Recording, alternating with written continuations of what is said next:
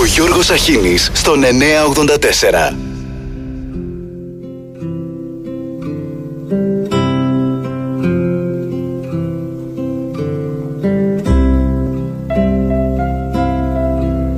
Μια Κυριακή στην Κοκκινιά στην παιδική μου γειτονιά είδα μια γριά χοντρομπαλού που ο νους της έτρεχε αλλού την κοίταξε. Με κοίταξε σαν κουκουβάγια σε μπαξέ και μου είπε με φωνή θολή που μάνα θύμιζε τρελή. Σε χώμα φύτρωσα ζεστό αιώνες πριν απ' το Χριστό ζούσα καλά και ευχάριστα. Και παίρνα μόνο αριστά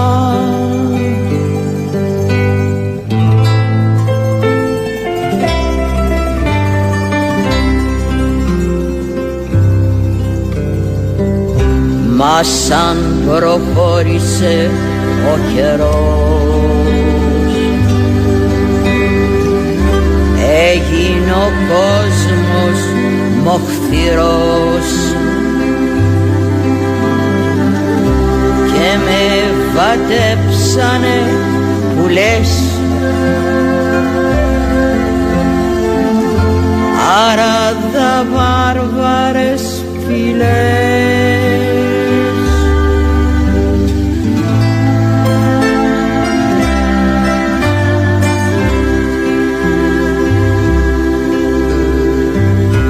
Σελτζούκι Σλάβοι ενετοί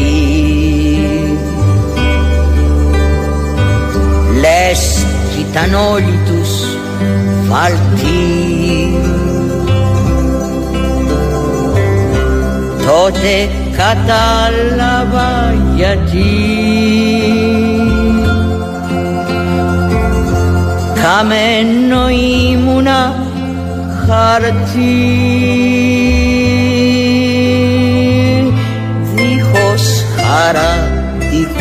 γιορτή.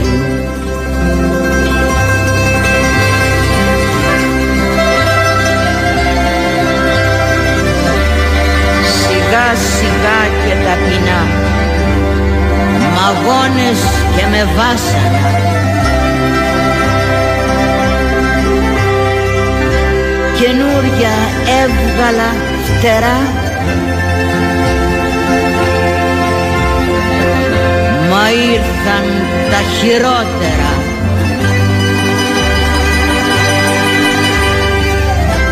Είδα τα ίδια μου παιδιά. Να δίνουν σ' άλλους τα κλειδιά. Και με χιλιάδες ψέματα με προδοσίες και ματά να μου σπαράζουν την καρδιά. Γι' αυτό μια νύχτα σκοτεινή. Θα ανέβω στην Κεσαριανή με κουρασμένα βήματα. Να κλάψω για τα θύματα. Στα ραχνιασμένα μνήματα.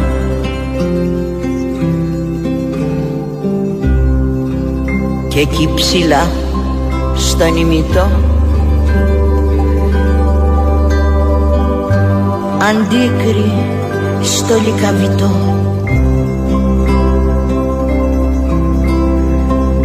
Μικρό κεράκι θα κρατώ. Να φέγγει χρόνος εκατό. Να φέγγει χρόνους εκατό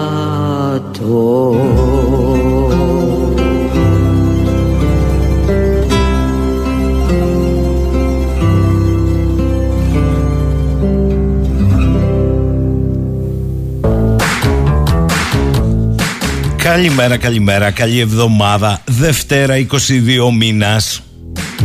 Για να δω παιδιά Ποιος δεν ψήφισε Μητσοτάκη; Να σηκώσει το χεράκι του και με το ένα πόδι κοιτώντας τον τοίχο τιμωρία. Διότι αν δεν το έχετε καταλάβει Ένας στους δύο ψηφοφόρους στη χώρα Έχει ψηφίσει Νέα Δημοκρατία. Και ο κύριος που έλεγε περί Μητσοτάκης ΑΕ, ο κύριος Βαρουφάκης, είναι εκτός γιατί και αυτός και πολλοί άλλοι δεν έχουν αντιληφθεί ότι η ΑΕ είναι εταιρεία τελικώ που έχει γίνει, όπως λέει και ο φίλος μου Αργύρης, λαϊκής βάσης, αλλά δεν το πήραμε χαμπάρι.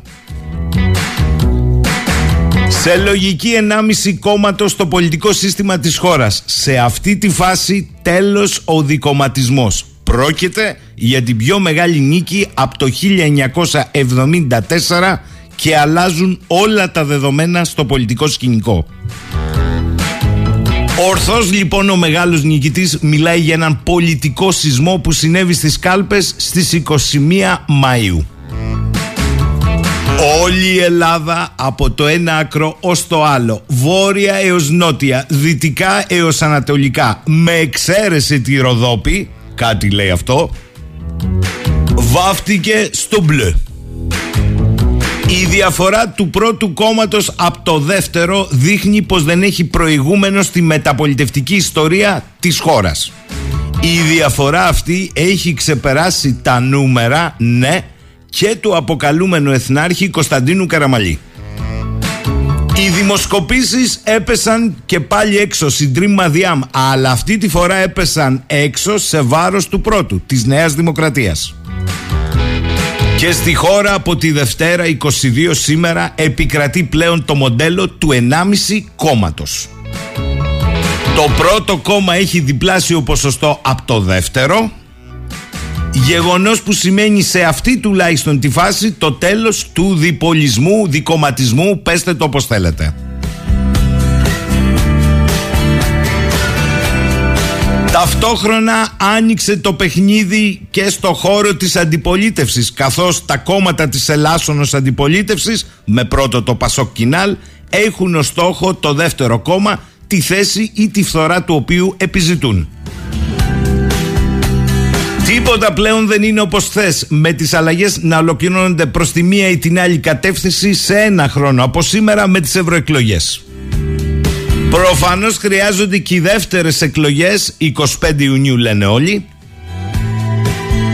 για να οριστικοποιηθεί το νέο πολιτικό σκηνικό που σε τίποτα δεν θα μοιάζει με όσα γνωρίζαμε μέχρι την 21η Μαΐου του 2023. Η Νέα Δημοκρατία αγγίζει σχεδόν το 41% με απλή αναλογική 40,7% με τα τελευταία και ο ΣΥΡΙΖΑ καταραίει στο 20%. Το πρώτο και βασικό συμπέρασμα που προκύπτει είναι η ανθεκτικότητα του ίδιου του Κυριάκου Μητσοτάκη ο οποίος μετά από μια τετραετία κόλαση με διαρκείς και επάλληλες κρίσεις όχι μόνο διατηρεί αλλά και ενισχύει τις δυνάμεις του σε σχέση με το 2019 και ως προς το ποσοστό αλλά και στους ψήφους. Χωρίς υπερβολή καθίσταται πλέον ο απόλυτος κυρίαρχος του παιγνίου τόσο ευρύτερα στο πολιτικό σκηνικό της χώρας όσο και στο εσωτερικό του κόμματος του οποίου εξελέγει πρόεδρος το 16.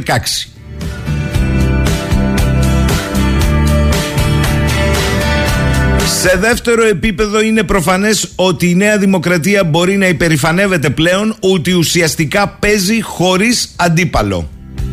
Μετά την κατάρρευση του ΣΥΡΙΖΑ και την ενίσχυση αλλά η οποία δεν αποτελεί απειλή για αυτήν του Πασόκ Κινάλ ο στόχος της αυτοδυναμίας είναι σχεδόν δεδομένος Το αποτέλεσμα της Κυριακής τη διασφαλίζει καθαρά πάντως. Σε τρίτο επίπεδο, ο Κυριάκος Μητσοτάκης μπορεί να καθορίσει άνευ της παραμικρής αμφισβήτησης το σύνολο των στρατηγικών επιλογών της χώρας εντός και εκτός για την επόμενη τετραετία καθώς η εμφατική του νίκη δεν αφήνει το παραμικρό περιθώριο στους αντιπάλους του.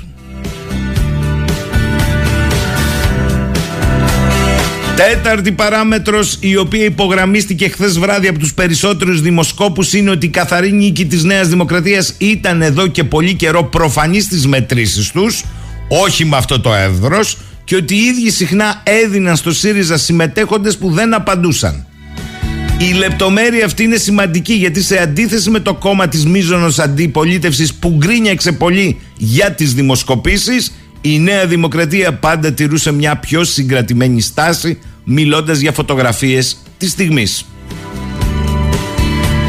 Η στρατηγική της θετικής ατζέντας που υιοθέτησε ο Μητσοτάκης σε συνδυασμό με τα χειρουργικά χτυπήματα στο κόμμα της εξωματικής αντιπολίτευσης στη διάρκεια της προεκλογικής περίοδου απέδωσε τα μέγιστα καθώς φαίνεται ότι το αφήγημα της μοναδικής κυβερνητικής πρότασης πέρασε με εντυπωσιακό τρόπο στο ψηφοφορικό σώμα σε αντίθεση με την αισιόδοξη αλλά πολύ απεσιόδοξη ως αφέλειες προσέγγιση του ΣΥΡΙΖΑ. Και τώρα λύθηκαν όλα τα προβλήματα που η επόμενη κυβέρνηση θα κληθεί να αντιμετωπίσει, φυσικά και όχι. Ωστόσο, η εμφαντική νίκη της Νέας Δημοκρατίας σε μία αναμέτρηση που πολλοί θεωρούσαν ότι μπορεί να γίνει ντέρμπι δεν αφήνει πολλά περιθώρια αμφισβήτησης και μεταφέρει την όποια κρίση στην άλλη πλευρά η οποία καλείται λέει να ανασυνταχθεί μετά από ένα μεγάλο σοκ μέσα σε ένα πολύ μικρό χρονικό διάστημα και να επιχειρήσει να βρει αφήγημα φέξε μου και γλίστρισα. Και ίσως αυτή να είναι και η μεγαλύτερη επιτυχία της Νέας Δημοκρατίας και του Μητσοτάκη μεγαλύτερη και από τη διαφορά των 20 μονάδων. Και όπως λέει ο φίλος μου Αργύρι, σαν τον Μποντριγιάρ για τον Τζίπρα αφιερωμένο, δεν έχει κανένα νόημα να πεθαίνεις. Πρέπει να ξέρεις πώς θα εξαφανιστείς.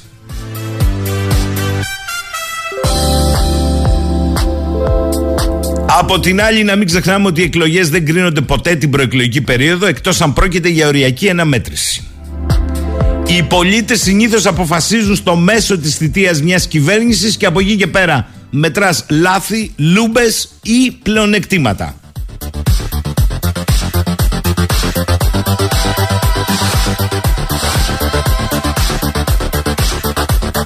Καλημέρα παιδιά, καλημέρα θα διαβάσω. Μη βιάζεστε. Υπάρχουν μερικά ενδιαφέροντα στοιχεία. Διότι ποτέ στην ιστορία των εκλογικών αναμετρήσεων της χώρας ποτέ ο δεύτερος δεν είχε διαφορά από τον πρώτο της τάξης των 20 μονάδων.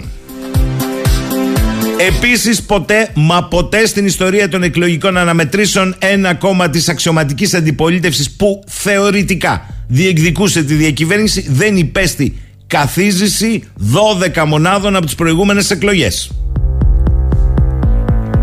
Ποτέ επίσης μετά από τέσσερα χρόνια με τέτοια σοβαρά ανοιχτά θέματα διακυβέρνησης μια κυβέρνηση δεν είχε άνοδο τουλάχιστον 200.000 ψήφους. Ακόμη και πρώτη να ήταν είχε φθορά. Εδώ έγινε τούμπα.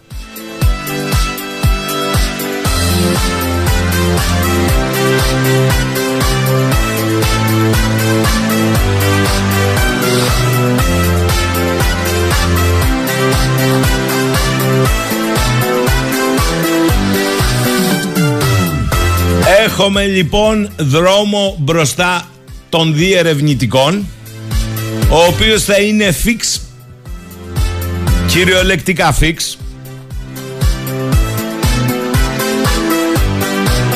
Και έχουμε ταυτοχρόνως εξελίξεις. Θέλω να πω ότι ένα από τα μεγαλύτερα αποτελέσματα της χθεσινής θριαμβευτικής νίκης της Νέας Δημοκρατίας και του Κυριάκου Μητσοτάκη. Δεν είναι απλώς η συντριβή του κόμματος της αξιωματικής αντιπολίτευσης. Μέχρι χθες.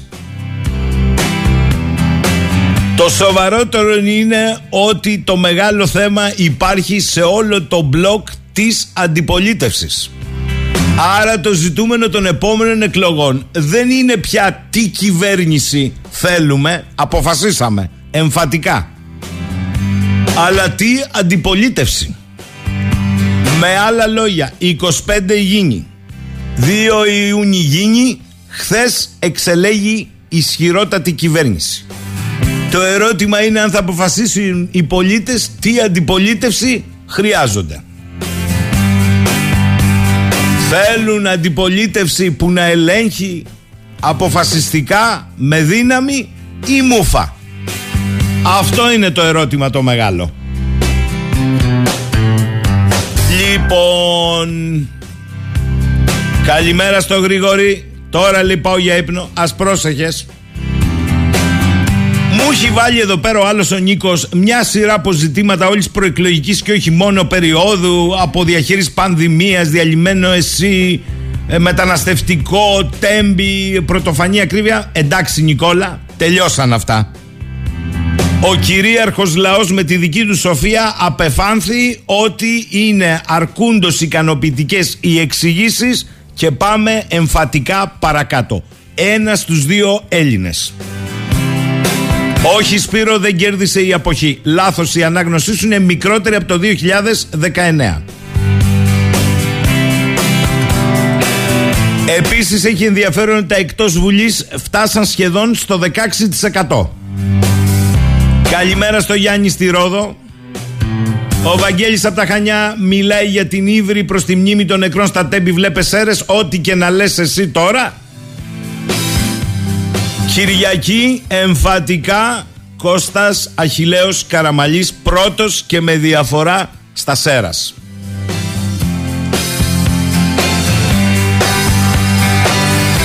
Ο Παναγιώτης λέει τα κλειδιά τα δώσαμε εμείς με μια πορεία θα μείνει η Ελλάδα που κατέβηκε και κατέκλεισε στους δρόμους διαδηλώσεις των τεμπών που ήταν σήμερα; Με συγχωρείς, τι που ήταν στις κάλπες και απάντησε εμφατικά.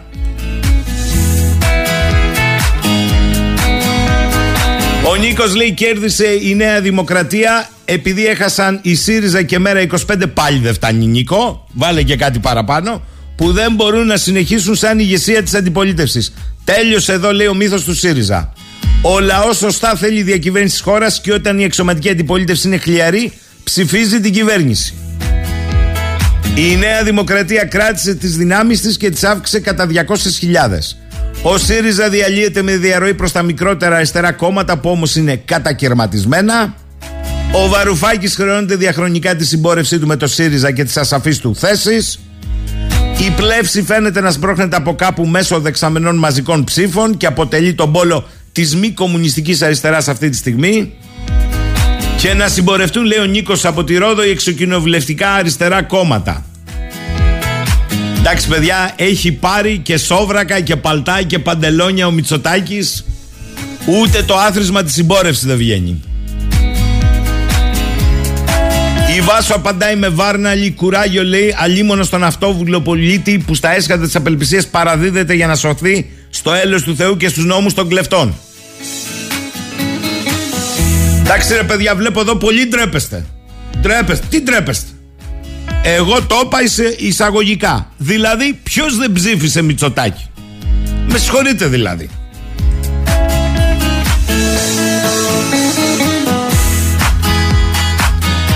Ο Σάκης λέει καλημέρα θα μπορούσε να πει κάποιος πολλά αλλά θα πω μόνο ένα στο ΣΥΡΙΖΑ για να τους λυθεί η απορία Όλος ο ευρωπαϊκός τύπος γράφει θετικό για την Ελλάδα Ο Μητσοτάκης ο ευρωπαϊστής Ο ευρωπαϊσμός κυριάρχησε στην Ελλάδα ο Μητσοτάκης είναι ένας εξαιρετικός ευρωπαϊστής. Αυτός είναι ο ευρωπαϊσμός, η λύθη απευθύνεται στους ψηφοφόρους. Ε, Βασίλη, τώρα αυτό, εντάξει, άστο. Είπα κάτι, όποιος κατάλαβε, κατάλαβε.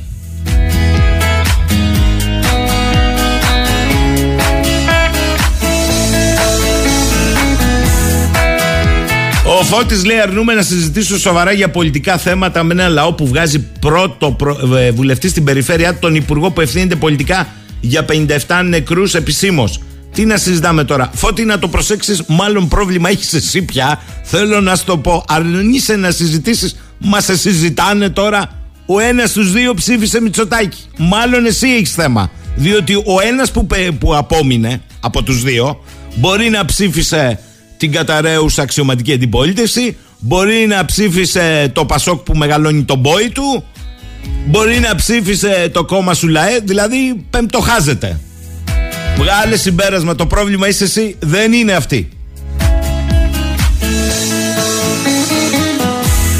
Ο Χρήστος λέει καλημέρα όπως ο Ερντογάν όρισε τον εύκολο αντίπαλό του τον Κιλιντσάρογλου και τον κέρδισε παμψηφί παρά τις δημοσκοπήσεις έτσι και ο Μητσοτάκης όρισε τον αντίπαλό του τον ανύπαρκτο Τσίπρα αφού πρώτα εξαφάνισε όλα τα κόμματα από τα δεξιά του και κρατούσε τον Ανδρουλάκη μέσω αποκαλύψεων. Συγχαρητήρια στους νέους της χώρας για την ψήφο διαμαρτυρίας Χρήστο από την Αθήνα. Από Αθήνα.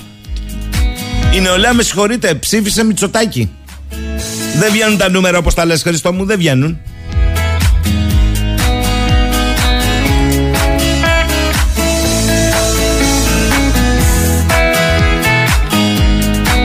Ωραία, τη λέει αυτό το κόκκινο FM του ΣΥΡΙΖΑ και δεν το λέω για κακό, για να ακούσουν το λέω. Για καλό, έχει να διαβάσει σχόλια κροατών από όταν ο Κύρκος πήγαινε γυμνάσιο.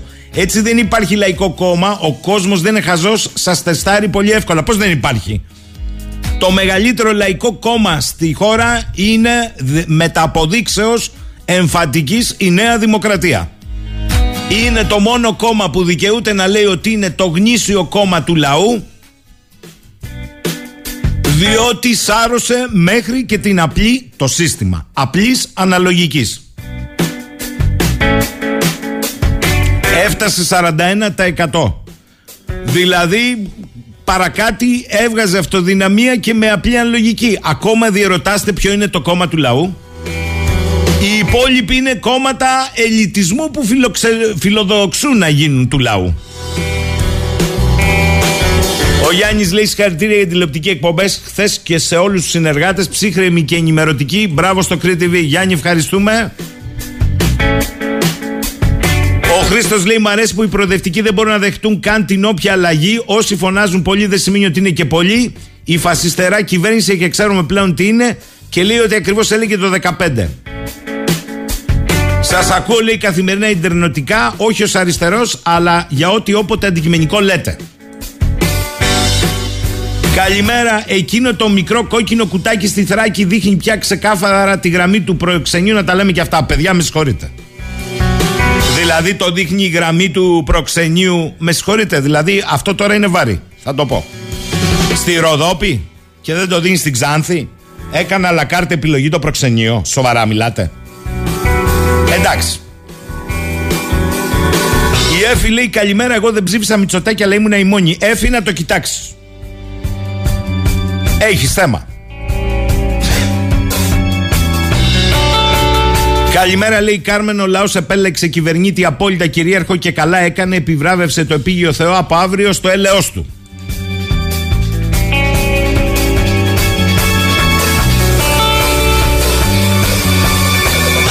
Ο Κώστας λέει: Νομίζω ότι ήρθε η ώρα να αλλάξουμε λαό. Αστείευομαι φυσικά. Τι αστείευεσαι, με συγχωρείς. Γιατί να αλλάξει λαός, αλλάξεις ένα ο λαός.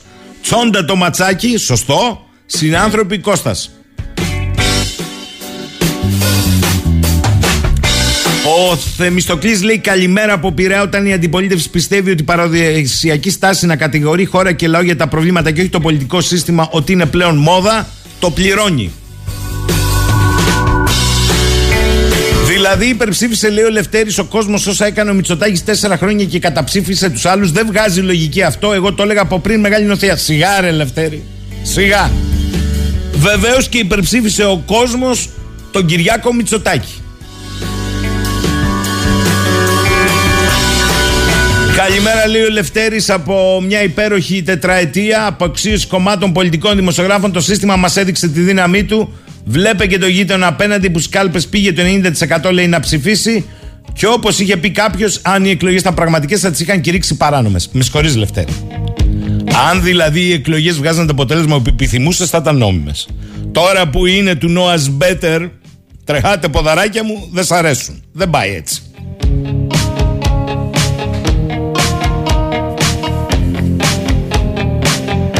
Έλα Περικλή τώρα με τις αναλύσεις Πώς δικαιούται λέει ρε Γιώργο με 2 εκατομμύρια στα 10 ε, Να λες ότι είναι 40% επί του πληθυσμού; Δεν είπα επί του πληθυσμού Είπα επί του εκλογικού σώματος που προσήλθε Αυτό είναι το παιχνίδι και Περικλή ας πω και κάτι Η νίκη είναι ακόμη πιο εμφαντική και πιο ισχυρή Σ' αρέσει δεν σ' αρέσει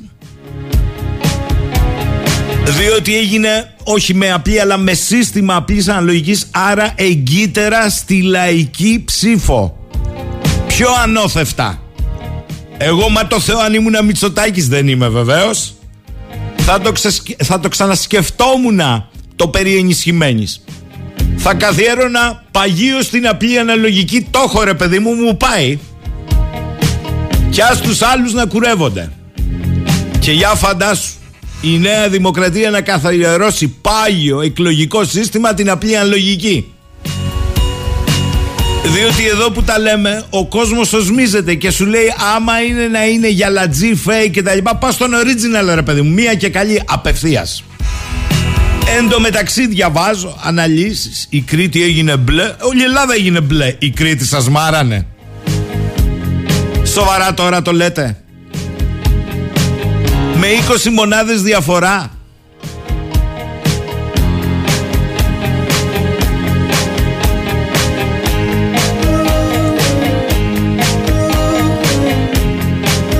Ο Κώστας λέει μια ελληνική συνήθεια Κώστα τη συνυπογράφω Καλημέρα λέει και καλή εβδομάδα.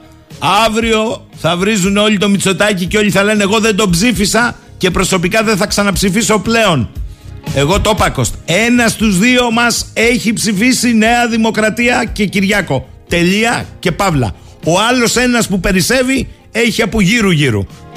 Πενταχάζεται, μάλλον τετραχάζεται. Τέσσερις είναι οι άλλοι εταίροι Ο Αργύρης λέει αυτή η στρούγκα αυτό το γάλα βγάζει Καληνύχτα Έτσι μάντρα έτσι γάλα το λένε εδώ.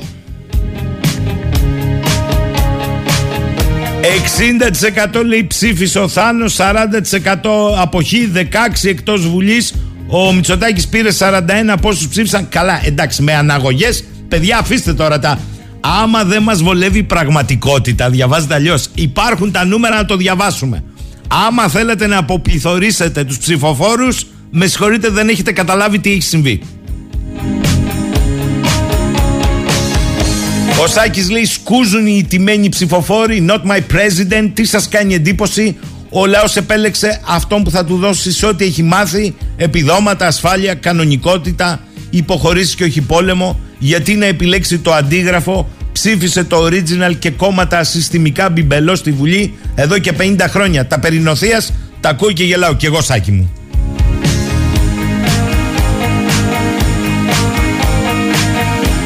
Ο Φώτης λέει αν δεν είχαν συμβεί όλα αυτά επί Νέας Δημοκρατίας δηλαδή πόσο θα έπαιρνε λέει ρε παιδιά η εικόνα του ΣΥΡΙΖΑ είναι αυτή του Παπαδημούλη το λέω όχι προσωπικά το λέω συμπίκνωση της εικόνας νόμιζαν έχουν πιάσει τον παπά από τα πίδια αμδέ όμως Μπορεί ο κόσμος να ψήφισε Νέα Δημοκρατία, όμως καταψήφισε τα μνημόνια του ΣΥΡΙΖΑ; Α, ο λαός έχει μείνει δηλαδή κολλημένος στη βελόνα. Δεν πας καλά.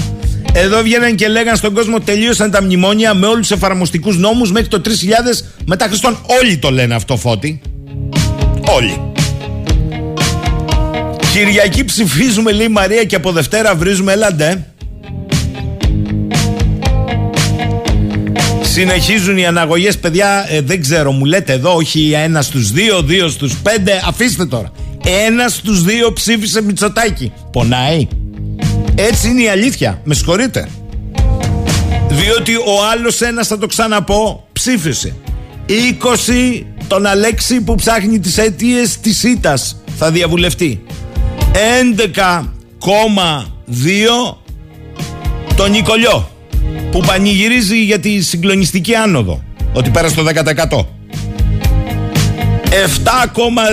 7,2 το σύντροφο Δημήτρη που πανηγυρίζει γιατί είχε χρόνια το κουκουέ να δει πάνω από 7 αφού μα, μα το Θεό χθες λέει βγάζαν όλοι οι σύντροφοι στον Περισσό selfie με το ποσοστό. Σου λέει κράτα το εκεί ο δε Κυριάκος ο άλλος, ο Βελόπουλος, πανηγυρίζει γιατί είναι εντός της Βουλής, αλλά όλα αυτά που έλεγε κι αυτός, ε, απ' τη Λάρισα και πάνω, σαρώνω, κάνω, δείχνω. Φέξε μου και γλίστησα πάλι καλά να λέμε.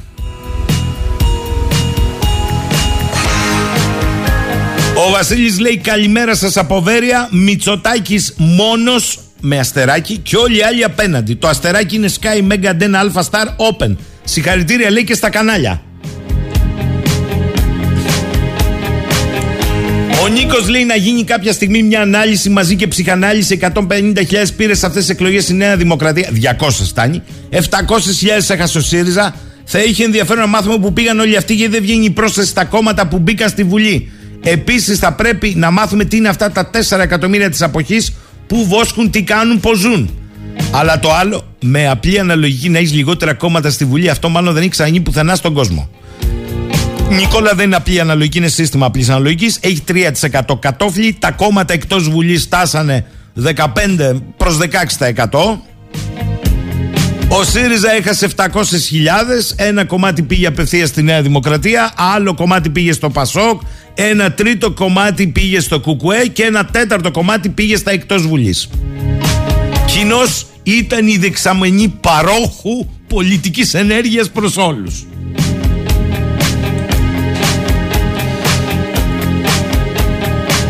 Η απλή αναλογική λέει ο Αστρινό επιβεβαίωσε ότι το εκλογικό σώμα είναι τσακισμένο ψύχο συναισθηματικά, ότι είναι ασυλλογικό σώμα Ζάναξ.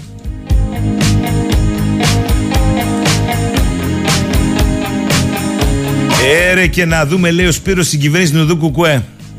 Τώρα σοβαρά μιλάτε ρε παιδιά. Είσαι Μητσοτάκης με 41% ε, 40,7 41% στο σύστημα απλής αναλογικής και τίθεται ερώτημα, άκουγα και αναλύσεις, αν θα πάει σε δεύτερες εκλογές. Πλάκα κάνετε.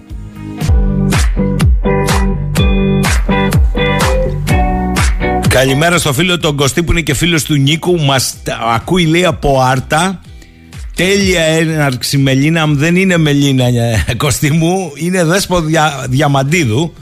Εγώ λέει δεν ψήφισα Κυριάκο.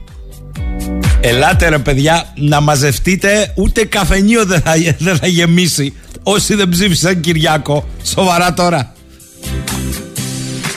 Κωστή μου το κατάλαβες έτσι.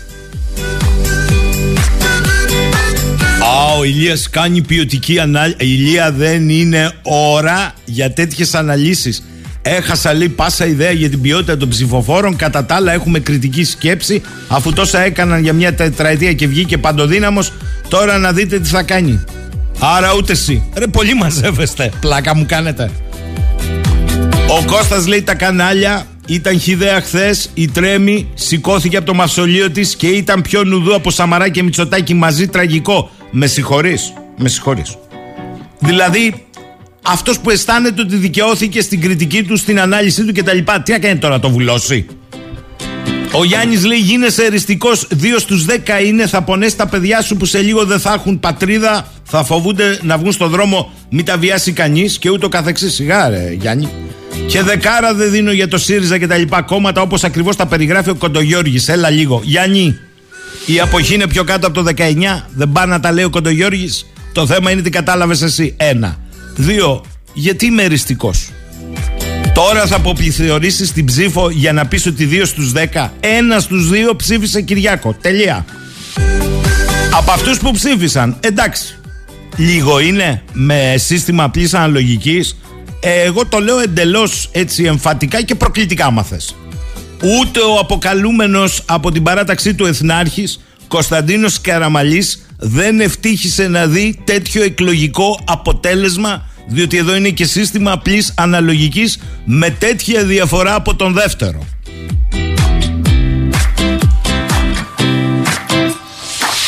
Λοιπόν, πάω τώρα στον καθηγητή στο τμήμα πολιτικής επιστήμης ε, τον εξαιρετικό κύριο Νίκο Παπαδάκη γιατί το τμήμα και το Πανεπιστήμιο Κρήτης στον τομέα της πολιτικής διερεύνησης κάνει δουλειά με το ΚΕΜΕ, με το Κέντρο Ερευνών Μελετών. Καλημέρα κύριε Παπαδάκη. Καλή σας μέρα κύριε Σαχίνη, καλημέρα και στους ακροατές σας και ευχαριστώ πάρα πολύ για τη φιλοξενία.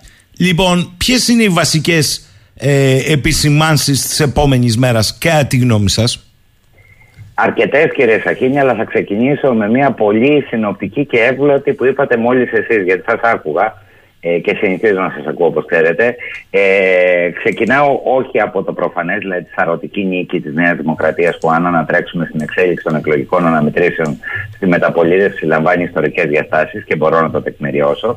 Αλλά είπατε και κάτι πολύ ενδιαφέρον για την απλή αναλογική. 41% περίπου ψηφίζει το πρώτο κόμμα. το πρώτο κόμμα παραλίγο να έχει αυτοδυναμία σε απλή αναλογική. Και 16% είναι το ποσοστό των κομμάτων εκτός Βουλής. Αυτό κάτι σημαίνει για το πώς βλέπει το εκλογικό σώμα την απλή αναλογική. Πάμε τώρα στο γιατί λέω ότι λαμβάνει ιστορικές διαστάσεις. Με εξαίρεση τις πρώτες εκλογές της μεταπολίτευσης του 1974, είναι μεγαλύτερη διαφορά μεταξύ των δύο πρώτων κομμάτων, δηλαδή των πρωταγωνιστών του εκλογικού ανταγωνισμού. Mm-hmm. Επίσης, με εξαίρεση τις εκλογές του 1974, είναι η πρώτη φορά που το πρώτο κόμμα λαμβάνει ποσοστό διπλάσιο του δεύτερου. Είναι η δεύτερη φορά στην ιστορία της μεταπολίτευσης, η προηγούμενη ήταν το 2000, που κόμμα που έχει κυβερνήσει επί μία τετραετία αυξάνει και δεν μειώνει τα ποσοστά του. Κυριαρχεί σε όλες τις ηλικιακές ομάδες, από ό,τι βλέπουμε από τις μεταναλύσεις. Η Νέα Δημοκρατία αυξάνει και το ποσοστό της, αυξάνει και τις ψήφους της. Ο ΣΥΡΙΖΑ χάνει περίπου 600 με 700 χιλιάδες ψηφοφόρους. Έχει χάσει το 1 τρίτο της εκλογικής του επιρροής. Αυτά είναι τα δεδομένα, κύριε Σακίνη. Και η ερμηνεία, βέβαια, προφανώς είναι πολύ παραμετρική, γιατί ήταν ένα αποτέλεσμα έκπληξη. Νομίζω ελάχιστοι μπορεί να το περιμένουν, αν υπάρχουν κάποιοι που το περιμένανε. Αλλά εκτιμώ ότι ερμηνεύεται. Αν έχω δηλαδή λίγο χρόνο, βεβαίως, το πρώτο που θα έλεγα είναι ότι σε καιρούς αλλεπάλληλων διεθνών κρίσεων, ξέρετε, στη βιβλιογραφία έχουμε πια τον όρο perma crisis, αλλεπάλληλες κρίσεις. Αυτό συνιστά και μια διευρυμένη αβεβαιότητα. Φαίνεται λοιπόν ότι οι πολίτες προκρίνουν τα εχέγγυα της σταθερότητας. Τι διαμόρφωσε κυρίως την εκλογική συμπεριφορά και αναμενόταν ότι θα διαμορφώσει; Οι αποκρίσεις δυνητικές ή ενεργεία σε ζητήματα πραγματικής οικονομίας, διαχείρισης των κρίσεων και των επιπτώσεων στο δυτικό επίπεδο, Αυτά παίξανε μεγάλο ρόλο και δεν πρέπει ποτέ να ξεχνάμε αυτό που έχει πει ο καθηγητής Δεμερτζής, την κανονιστική ισχύ που αποκτά το πραγματικό.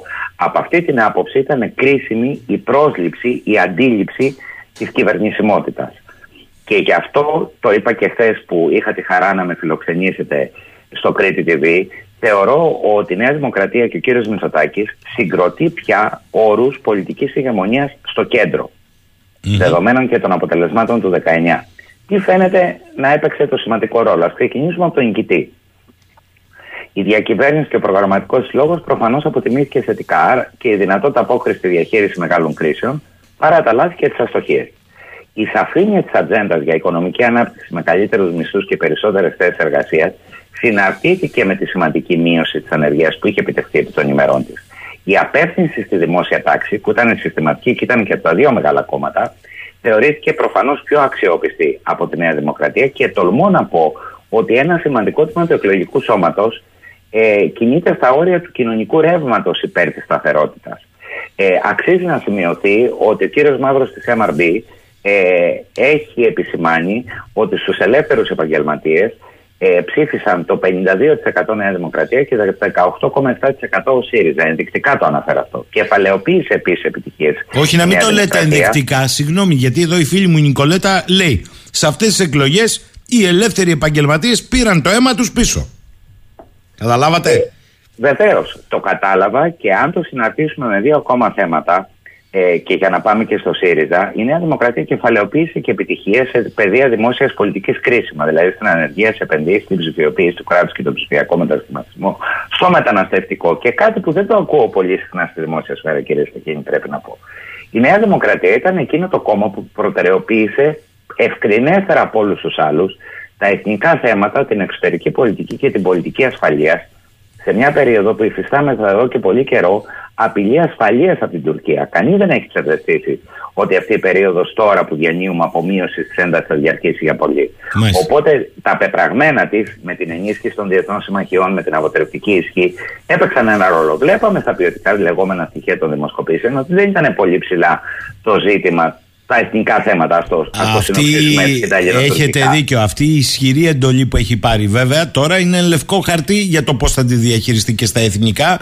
Και επειδή τα σενάρια στην περιοχή που δεν αφορούν μόνο εμάς, αφορούν όλους, λένε για τραπέζι διαλόγου, ε, εκεί θα δούμε τώρα τι απίδια βάζει ο Σάκος.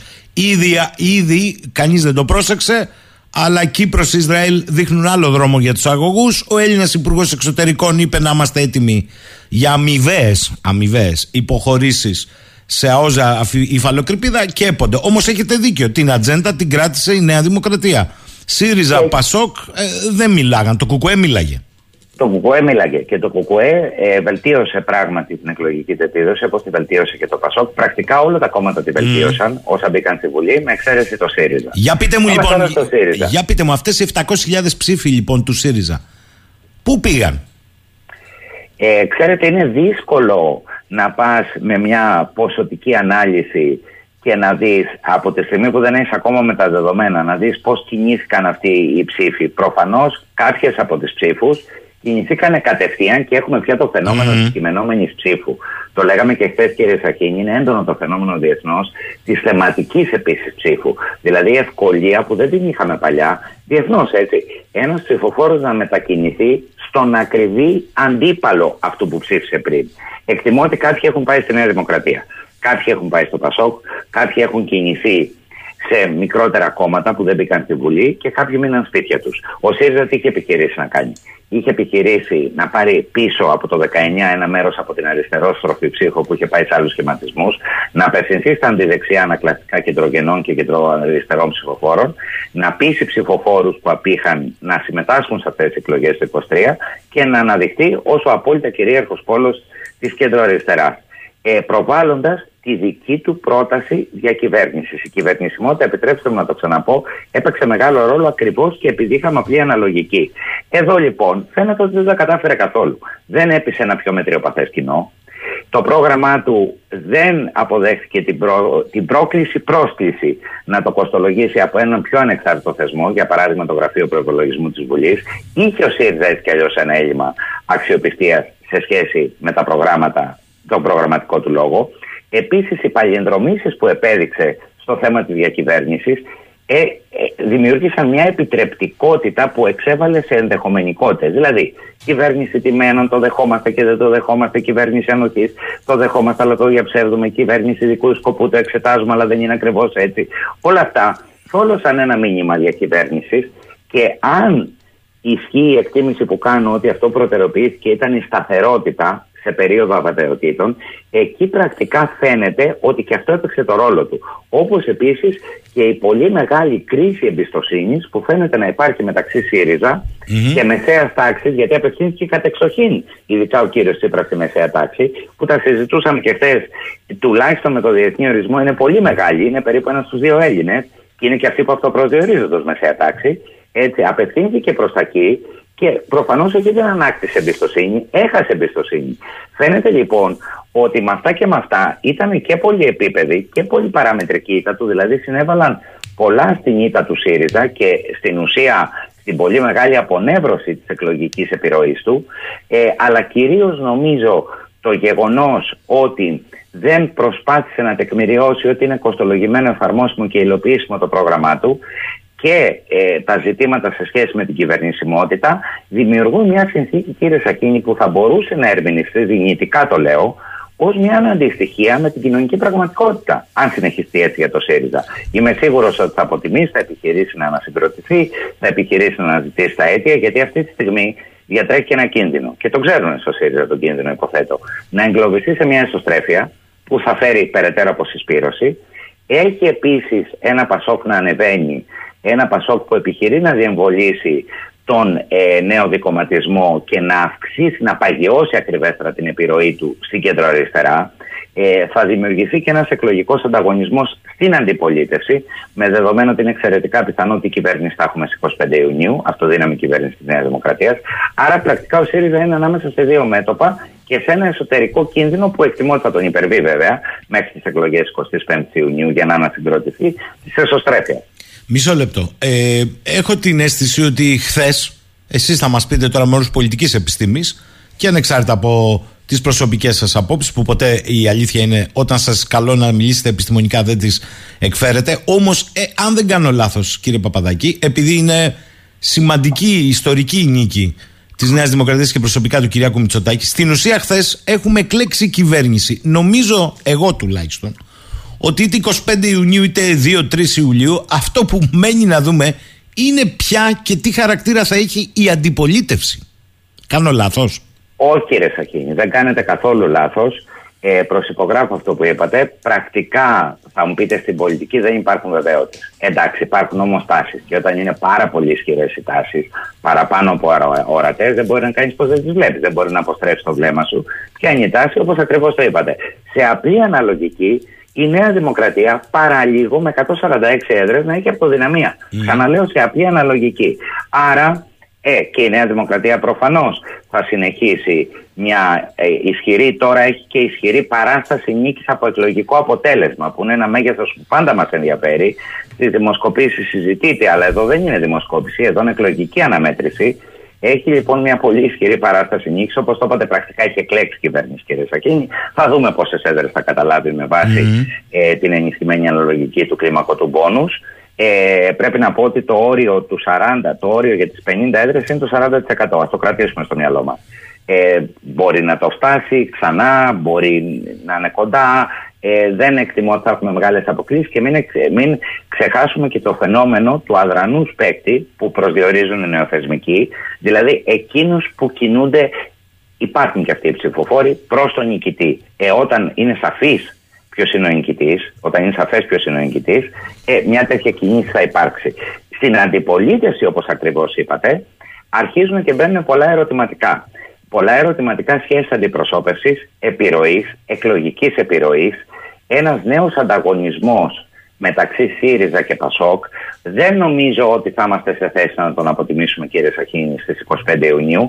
Εκτιμώ ότι θα είμαστε σε θέση να τον αποτιμήσουμε σε ένα χρόνο από τώρα. Δηλαδή κοντά δηλαδή στις ευρωεκλογές. Στις ευρωεκλογές του 24. Μα έχετε δίκιο γιατί η πίεση πάει βεβαίως με το σύστημα της ενισχυμένης τύπου ε, αναλογικής ο, ο πρώτος και μεγάλος χαμένος είναι ο πάντα δεύτερος. Να το πούμε αυτό. Ο ακριβώς, ε, όπω είπατε. Όμως αυτό δεν σημαίνει ότι η πίεσης δεν θα υποστούν όλα τα κόμματα πλέον της αντιπολίτευσης. Σωστά, κύριε Παπαδάκη; Βεβαίως, παραδοσιακά στην ενισχυμένη αναλογική και ναι. μάλλον όταν έχει προηγηθεί μια αναμέτρηση απλής αναλογικής που φάνηκε ότι δεν την αποτιμά θετικά μια μεγάλη πλειοψηφία του εκλογικού σώματος. Την ίδια την απλή αναλογική και αυτό ξεκίνησα με αναφορά σε εσάς. Αυτό λοιπόν τι σημαίνει και αυτό και μίλησα και για παράσταση νίκης. Πολύ μεγαλύτερη πίεση στα άλλα κόμματα, ναι. πολύ μεγαλύτερη πίεση, πίεση στα μικρότερα κόμματα, που έτσι κι αλλιώς τα υπόλοιπα μικρότερα κόμματα δεν τα πήγανε καλά. Αλλά αναφέρομαι στα κόμματα στα οποία είναι στη Βουλή και βελτιώσανε τις επιδόσεις του. Το Πασόκ θα επιχειρήσει να ανατρέψει αυτή την πίεση και να διατηρήσει το πολύ καλό αποτέλεσμα που πήρε, την αύξηση δηλαδή που είχε και μια σημαντική αύξηση σε επίπεδο ποσοστία μεταβολής. Ε, από εκεί και πέρα, βέβαια, και ο ΣΥΡΙΖΑ προφανώς θα επιχειρήσει να ανασυγκροτηθεί, γιατί ξαναλέω, εδώ πια ας το κρατήσουμε αυτό, γίνεται διμέτωπο το πράγμα. Δεν μου λέτε, ε, είναι τρεις εβδομάδες κοντά μέχρι τις 25 Ιουνίου. Τι, τι ανασυγκρότηση προλαβαίνεις να κάνεις; Ε, θέλω να πω, μήπως έχουμε μπει πια, γιατί αναζητούμε το χαρακτήρα της αντιπολίτευσης. Κυβέρνηση, εγώ θεωρώ ότι έχει κλείσει. Τέλειωσε. Ποιο είναι το θέμα. Τι ανασυγκρότηση προλαβαίνεις να κάνεις; Προλαβαίνεις να κάνεις ανασυγκρότηση; Κύριε Σαχίν, θα το παρακολουθήσω με ενδιαφέρον. Δεν, δεν τολμώ να σας πω και ξέρετε ότι δεν υπερφεύγω ποτέ σε ερωτήσεις, αλλά πράγματι σε τόσο μικρό διάστημα, με ένα τέτοιο αποτέλεσμα που παράγει σοκ, κακά τα ψέματα, παράγει μούδιασμα, ναι, ναι. καλύτερη περίπτωση και στα πιο έμπειρα στελέχη, ε, το να προλάβεις και να αποτρέψεις τον κίνδυνο της αποσυσπήρωσης και της εσωστρέφειας που υπάρχει, ελοχεύει και να ανασυγκροτηθείς και να διεκδικήσει κάτι καλύτερο που πώς ορίζεται εδώ το καλύτερο, ε. μια αύξηση των ποσοστών. Δεν ορίζεται Αν έχει πτώσει. Ως... Αυτό έχει τελειώσει. Άρα δεν έχεις καν και το διακύβευμα uh-huh. της ανάκτηση της διακυβέρνησης. Μα, α, άρα, καλά, αφήστε τώρα διακυβέρνηση. Ένας στου δύο έχει ψηφίσει Νέα Δημοκρατία σήμερα το πρωί. Ε, εγώ, ε, εγώ ξεκίνησα να σηκώσει το χεράκι του και με το ένα πόδι κοιτώντας τον τοίχο τιμωρία, όποιος δεν ψήφισε Μητσοτάκη. Αυτό είναι σήμερα το θέμα. Αστείοντας και κολλώντας, αλλά αυτή είναι η αλήθεια. Κοιτάξτε, εάν συνεχίσει την αποδρομή ο ΣΥΡΙΖΑ, διότι είναι 3,5 εβδομάδες. Ερώτημα πρώτον, πού θα πάνε οι ψήφοι; Άκουσα που λέτε το Πασόκ. Όντως έχει μία άνοδο το Πασόκ από 8,7 έχει πάει στο 11,4. Δεν είναι η θεαματική άνοδος, διότι στα μεγάλα αστικά κέντρα, πρέπει να πω, τρίτη δύναμη είναι το Κουκουέ. Και υπάρχουν περιοχές περιφερειακά, τρίτη δύναμη είναι σταθερά το Πασόκ. Θα πάνε στο Πασόκ οι ψηφοφόροι του ΣΥΡΙΖΑ ή θα περάσουν κατευθείαν αυτό που υπενικτήκατε με τον ισχυρό αδιαφυσβήτητο που έχει πετύχει μία νίκη που να το πείτε και αυτό γιατί είστε πολιτικός επιστήμονας, ανατάσσει όλο το πολιτικό σκηνικό τώρα, κακά τα ψέματα. Ο, βέβαια, έχουμε πλήρη αναδιάταξη, κύριε Σακίνη. Πλήρη αναδιάταξη. Γι' αυτό ξεκίνησα με αναφορά στα ιστορικά της μεταπολίτευσης, έστω και αν είναι κουραστικά, αλλά γιατί αποκτά ιστορικές διαστάσεις η συγκεκριμένη νίκη. Και όταν αποκτά ιστορικές διαστάσεις μια νίκη, δεν είναι οποιαδήποτε νίκη, είναι μια νίκη αναδιάταξης του πολιτικού τοπίου, άρα και του πολιτικού παιχνίου, άρα και του εκλογικού ανταγωνισμού. Πού θα πάνε; Εκτιμώ ότι το 20% που πήρε ο ΣΥΡΙΖΑ είναι και το μήνυμα της εκλογικής του βάσης. Δεν, ε, εκτός αν κάνει πολύ μεγάλα λάθη, Ναι. δεν νομίζω να έχει περαιτέρω σημαντικές Να σας δώσω ένα δείγμα γραφής. Ε, γιατί σας αρέσουν τα στοιχεία σας. Μένω στην περιφερειακή ενότητα Ηρακλείου. Έτσι. Με βάση τη φορά των ψηφοφόρων, τι προκύπτει εδώ; Ο ΣΥΡΙΖΑ, που ήταν ροζ η περιφέρεια, έχασε σε απόλυτους αριθμούς, ακούστε κύριε Παπαδάκη, 34.000 ψήφους. Από αυτούς τι εμφανίζεται, η Νέα Δημοκρατία έχει αυξήσει τη δύναμή της. Δεν λέω τους πήρε όλους από το ΣΥΡΙΖΑ, αλλά έχει αυξήσει 12.500 ψήφους και το Πασόκ έχει πάρει παραπάνω από τις προηγούμενες 19.000 ψήφους. 19 και 12, 31 μισό. Ωραία. Λείπουν και 3.500 που έχουν πάει γύρω-γύρω. Κάτι έχει πάρει το Κουκουέ. Δηλαδή αυτό που είπα, το, ο ΣΥΡΙΖΑ αιματοδότησε τους πάντες. Το είπατε και σας άκουγα που το λέγατε. Πράγματι, πράγματι έγινε γιατί είχαμε διαρροή από το ΣΥΡΙΖΑ περίπου παντού. Θα δούμε στις μεταναλύσεις πώς ακριβώς κινήθηκαν τα πράγματα. Γιατί Ναι, ναι, ναι. υποψιάζομαι, αλλά αυτό μόνο το υποψιάζομαι, ότι δεν έχουμε δεδομένα, κύριε Σακίνη. Όχι. Αυτά που παρουσιάσετε μόλις είναι πολύ ενδιαφέροντα και πολύ ενδεικτικά. Να σας πω και Αλλά κάτι ακόμη. Ένα κομμάτι, Αν- ένα αν μου τμήμα επιτρέπετε. Από το Πασόκ μπορεί να κινήθηκε προς τη Νέα Δημοκρατία. Αν και μου να έχει επιτρέπετε. μεγαλύτερες εισρωέ από το ΣΥΡΙΖΑ από ό,τι φαίνεται το Πασόκ. Α, μάλιστα. Μην- Μην το αποκλείσουμε. Όχι, δεν το αποκλείω. Θέλω να σας πω και κάτι ακόμη. Σε επίπεδο βουλευτών, αυτή η αύξηση 12.500 ψηφοδελτίων της Νέας Δημοκρατίας αποτυπώνει το εξής. Πρώτος είναι ο κύριος Αβγενάκης, ο υπουργός, με 24.500. Ε, το ίδιο ακριβώς αριθμό ψήφων, λίγο πάνω, λίγο κάτω. Το ίδιο πάντως, ε, σε σχέ- μέχρι τώρα, σε σχέση με το 2019. Προσέξτε όμως μια παραμετροποίηση. Ο νεοσυερχόμενος κύριος Κώστας Κεφαλογιάννης παίρνει 22.000 σταυρούς με το καλημέρα. Και ο κύριος Σενετάκης αυξάνει επίσης τους σταυρούς του, φτάνει στι 20.400. Άρα η, η μετακίνηση ψηφοφόρων στη Νέα Δημοκρατία στο Ηράκλειο φαίνεται ότι ενισχύει και βουλευτές. Εντυπωσιακά. Ναι, Και όχι φαίνεται τον Υπουργό, Από ε. τα δεδομένα που, πα- που μόλις παρουσιάσατε, φαίνεται ότι ενισχύει βουλευτές, ενισχύει συνολικά τη Νέα Δημοκρατία. Εδώ είχαμε πλήρη αναστροφή. Να θυμίσω ότι το 19, γιατί έχει πολύ ενδιαφέρον, είχαμε, πε- είχαμε μια ανάποδη εικόνα. Δηλαδή η Νέα Δημοκρατία στο, στο Ηράκλειο, στο νομό μας, πήρε τα ποσοστά που πήρε ο ΣΥΡΙΖΑ σε εθνική, στην εθνική επικράτεια. Ο Σωστό. ΣΥΡΙΖΑ στο νομό μας πήρε τα ποσοστά που πήρε η Νέα Δημοκρατία. στην Σωστό, επικράτεια. σωστό. Ακριβώς έτσι ήταν. Ε, εδώ έχουμε μια πολύ εντυπωσιακή μετακίνηση και ας κρατήσουμε και την παράμετρο που ξαναλέω ότι βάζω σε επίπεδο αίσθησης και υποψίας, που μπορεί να είναι λοιπόν μεγαλύτερη η μετακίνηση και προς το Πασόκ, είναι κατευθείαν μετακίνηση σίγουρα προς τη Νέα Δημοκρατία, αυτό και σε επίπεδο επικράτειας. Γι' αυτό κύριε Σακίνη επέμεινα πάρα πολύ σε αυτό που έχει αλλάξει και είναι η κειμενόμενη ψήφος, που τι ακριβώς είναι τα παραδοσιακά μοντέλα εκλογική συμπεριφοράς, όπως πολύ καλά τα ξέρετε. Είναι η κομματική ταύτιση, ναι, αλλά έχουν αλλάξει τα πρότυπα πολιτικότητας και έχει απομειωθεί η κομματική εγκύτητα, η αίσθηση της κομματικής εγκύτητας. Είναι η ορθολογική επιλογή και το πολυπαραμετρικό. Το πολυπαραμετρικό αρχίζει και αποκτά χαρακτηριστικά διεθνώς και είναι προφανές και στην Ελλάδα και τη κειμενόμενη και τη θεματική. Δηλαδή, ψηφίζω με βάση την, α- το τμήμα της ατζέντας που με αφορά. Άρα, Έχω κύριε την Πα- αίσθηση ότι ο ΣΥΡΙΖΑ αυτό δεν το είχε ερμηνεύσει ή δεν το είχε προσμετρήσει. Δεν φάνηκε πάνω. Άρα κύριε Παπαδάκη, είτε 25 Ιουνίου είτε 2-3 ε, ε, είτε 2-3 Ιουλίου, εγώ από ό,τι καταλαβαίνω, το, το βασικό σύνθημα θα πρέπει να είναι επικοινωνιακά. Κυβέρνηση έχουμε. Ψάχνουμε τι αντιπολίτευση θα έχουμε. Αυτό είναι το θέμα. Κύριε Σαχίνη, ε, τολμώ να πω πως το αποτυπώσατε ακριβώς. Ε, κυβέρνηση ξέρουμε τι θα έχουμε, αυτοδύναμη κυβέρνηση Νέας Δημοκρατίας. Τι είδους αντιπολίτευση και τη σχέση μεταξύ τους, και αναφέρομαι στον έτερο πόλο του λεγόμενου νέου δικοματισμού, όπως συζητάμε από το 2012 και μετά το ΣΥΡΙΖΑ, και στον πόλο τον τρίτο που ενισχύεται και ξαναλέω θα επιχειρήσει να παγιώσει αυτή την επιρροή σε σχέση εκπροσώπησης.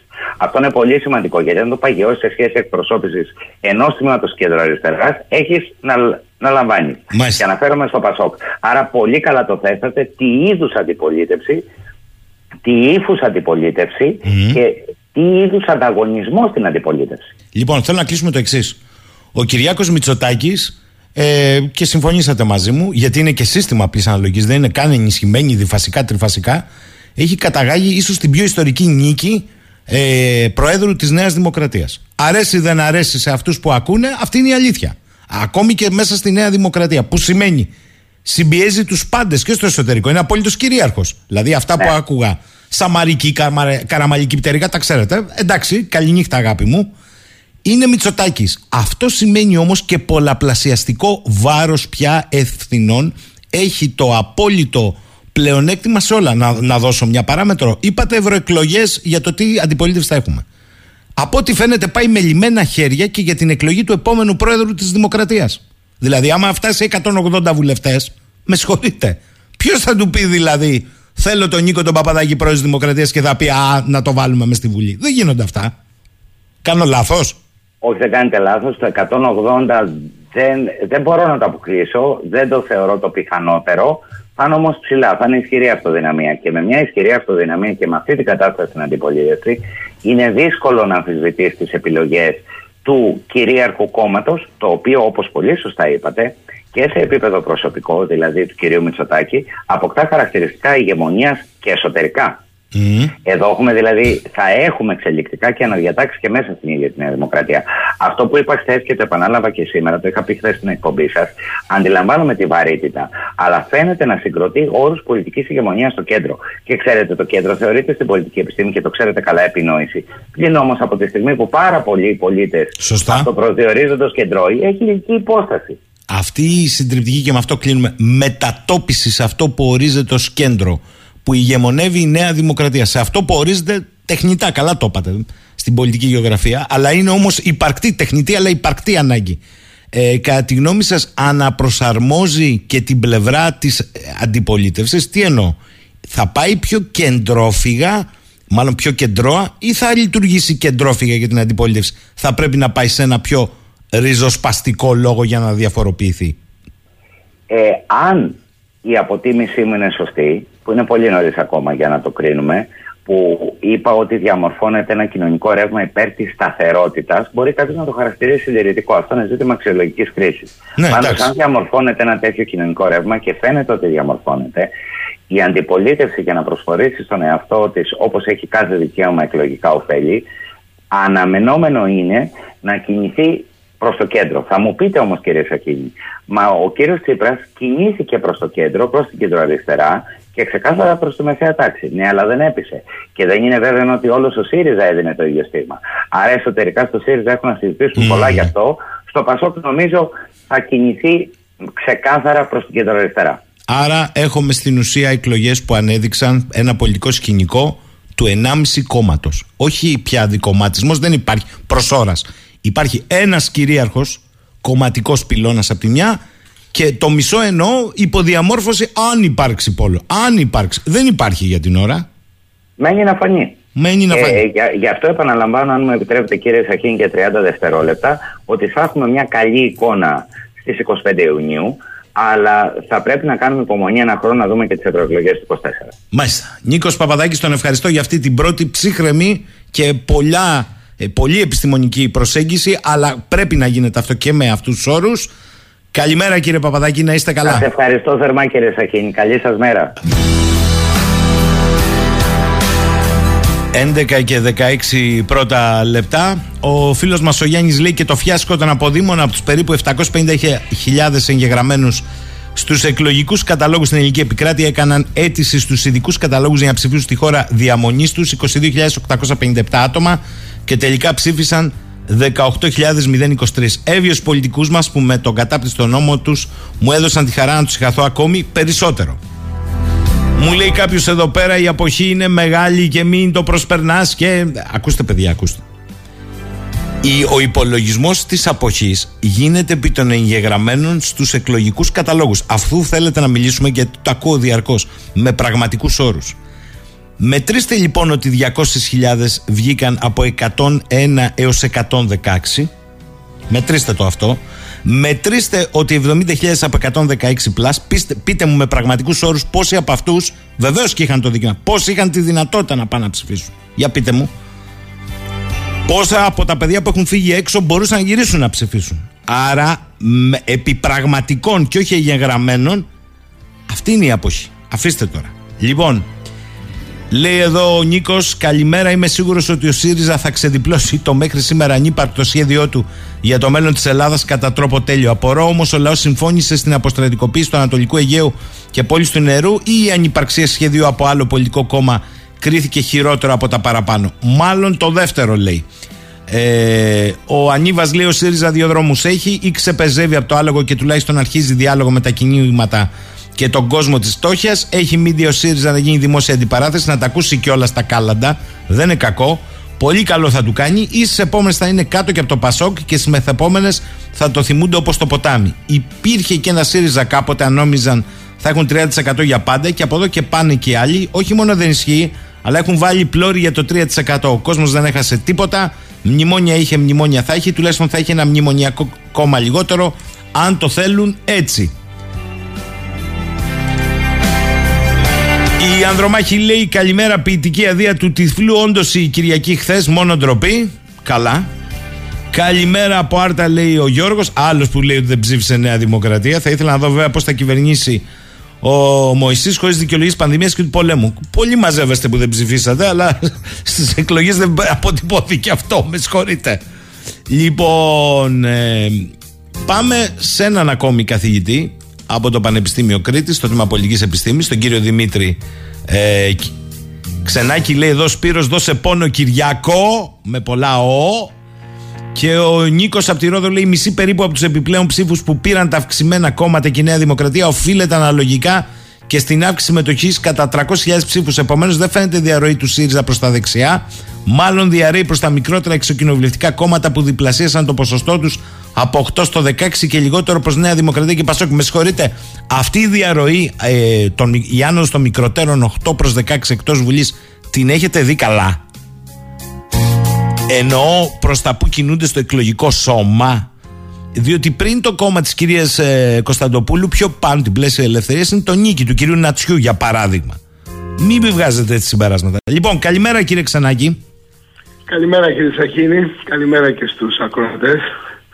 Για πείτε μου λοιπόν, ποιες είναι οι δικές σας πρώτες παρατηρήσεις επί της εκλογικής βραδιάς; Ε, να πούμε καταρχήν ότι ε, ήταν μια ε, νίκη πολύ καθαρή, πολύ ηχηρή ε, της Νέας Δημοκρατίας και ταυτόχρονα μια πολύ ηχηρή ήττα για τον, ε, για το ΣΥΡΙΖΑ.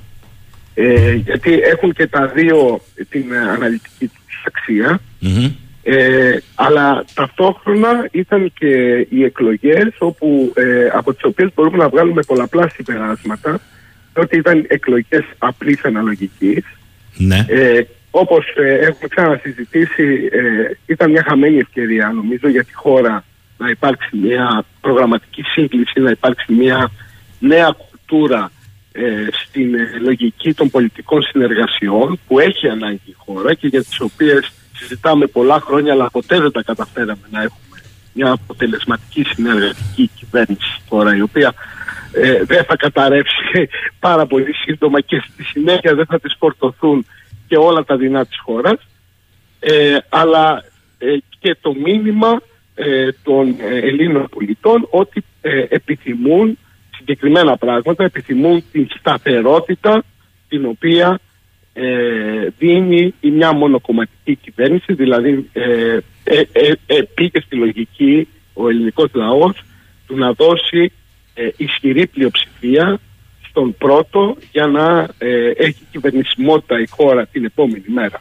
Και αυτό έχει τις εξηγήσεις του. Έχει και το κομμάτι το οποίο αφορά την, τη συνεχιζόμενη οικονομική κρίση, η οποία παίρνει διάφορες μορφές από το 2009 μέχρι σήμερα η οποία κλιμακώνεται έτσι και με τις περιφερειακές τάσεις ε, και βεβαίως το πολύ ρευστό περιβάλλον και το διεθνές στο πλαίσιο που έχει διαμορφωθεί με την σύγκρουση στην Ουκρανία αλλά και με την ε, γείτονα χώρα η οποία θα συνεχίσει με τον κύριο Ερντογάν από ό,τι φαίνεται και μάλιστα ενισχυμένο με ό,τι αυτό συνεπάγεται ε, για τις πολιτικές του επιδιώκτης απέναντι στη χώρα μας και τις αναθεωρητικές του βλέψεις, οι οποίες βεβαίως είναι δομικές στο τουρκικό πολιτικό σύστημα.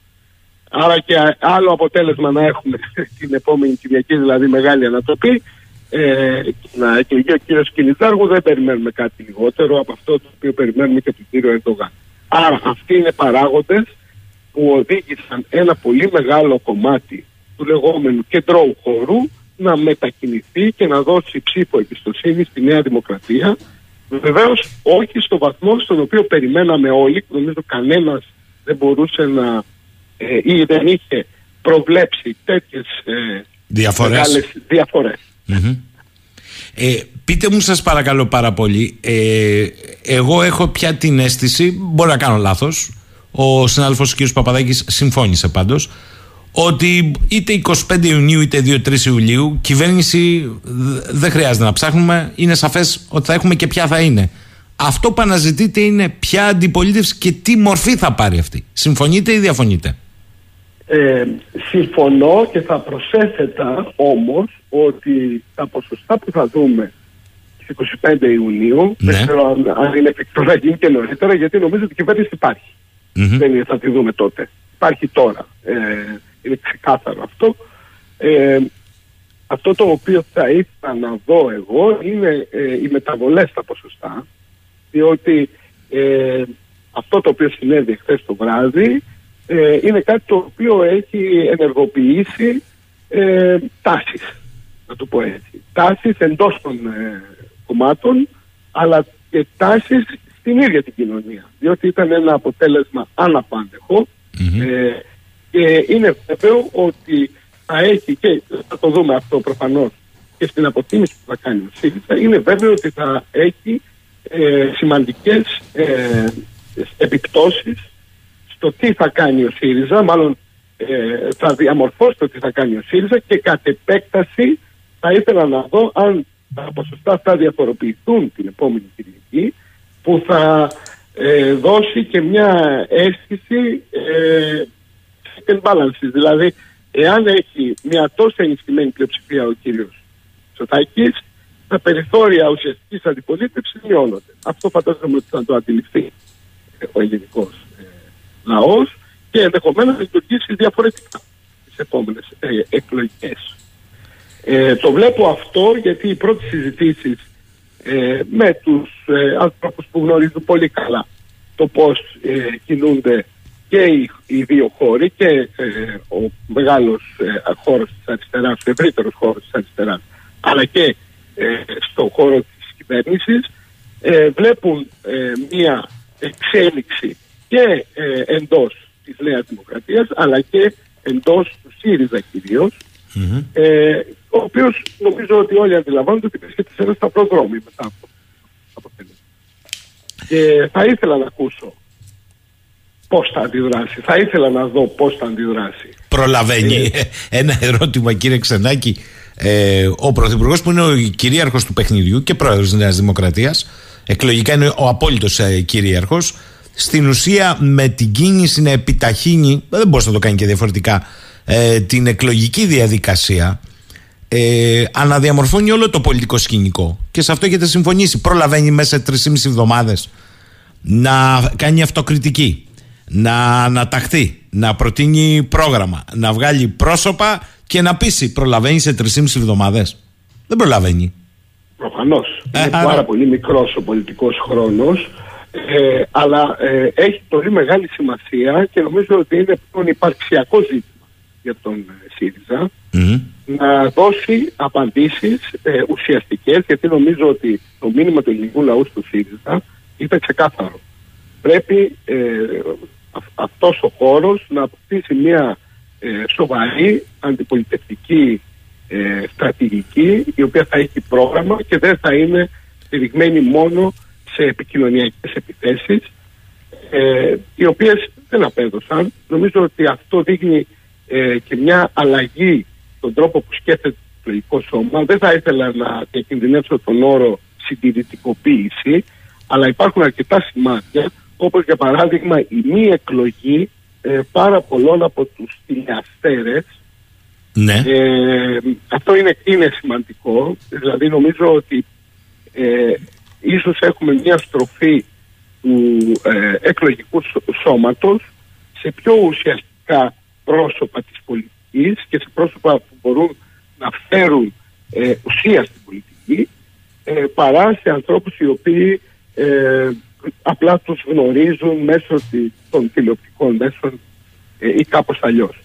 Ε, και οι οποίοι δεν έχουν καμία ουσιαστική σχέση και συμβουλή στον δημόσιο διάλογο και στη διαμόρφωση της πολιτικής στη χώρα μου. Αυτό για μένα είναι ένα παθητικά αυτής της ε, εκλογικής ε, αναμέτρησης και η οποία πιστεύω ότι ε, αξίζει και θα αναλυθεί νομίζω μέσα στις επόμενες ημέρες σε βάθος από τους συναδέλφους μου ε, γιατί ε, έχουμε μια τεράστια αλλαγή στον χάρτη της χώρας. Να σας πω... Ε, ε, βεβαίως, έτσι. Και ναι, αυτό είναι, ναι, ναι, ναι, βεβαίως, βεβαίως, βεβαίως. Αλλά η εξήγηση των αποτελεσμάτων με τη θεωρία με ό,τι χωράει αυτό, της συντηρητικοποίησης της χώρας, μήπως δεν ευσταθεί; Γιατί οι έρευνες και οι αναλύσεις, ακόμη και οι πρόσφατες δημοσκοπήσεις, ε, δείχνουν άλλα πράγματα στα κοινωνικά ρεύματα. Θέλω να πω, μήπως γίνεται ένα βολικό άλοθη, τα φορτώνουμε ε, στους ψηφοφόρους και στην επιλογή τους να στηρίξουν τη Νέα Δημοκρατία που καταλαμβάνει και το χώρο του τεχνητά δημιουργημένου αλλά υπαρκτού ε, στην αίσθηση κέντρου. Θέλω να πω, μήπως αλλού είναι το θέμα τελικώ. Ε, ε, νομίζω ότι το εξέφρασα λίγο διαφορετικά ε, ότι δεν είμαι, δεν είμαι σίγουρος αν ε, μιλάμε πραγματικά για συντηρητικοποίηση χώρας ε, γι' αυτό δεν είμαι βέβαιος ε, αλλά είναι το βασικό επιχείρημα το οποίο ε, ακούμε τις τελευταίες ώρες. Μετά βεβαίως στην ανακοίνωση των αποτελεσμάτων. Ε, εγώ μιλάω για μια ορίμανση ε, κύριε σαχινη όχι για συντηρητικοποίηση. Αυτή είναι νομίζω από τη δική μου οπτική ε, μια εξήγηση για το γιατί επέλεξαν ε, τη σταθερότητα μέσα σε ένα πλαίσιο διαχρονικής κρίσης ε, στο οποίο βιώνει ο Έλληνας. Γιατί επέλεξε τη σταθερότητα και όχι τα σενάρια διαφόρων ειδών ε, κυβερνήσεων, ειδικού σκοπού και, και, τα λοιπά και τα λοιπά που ακούστηκαν σε αυτή την ε, περίοδο.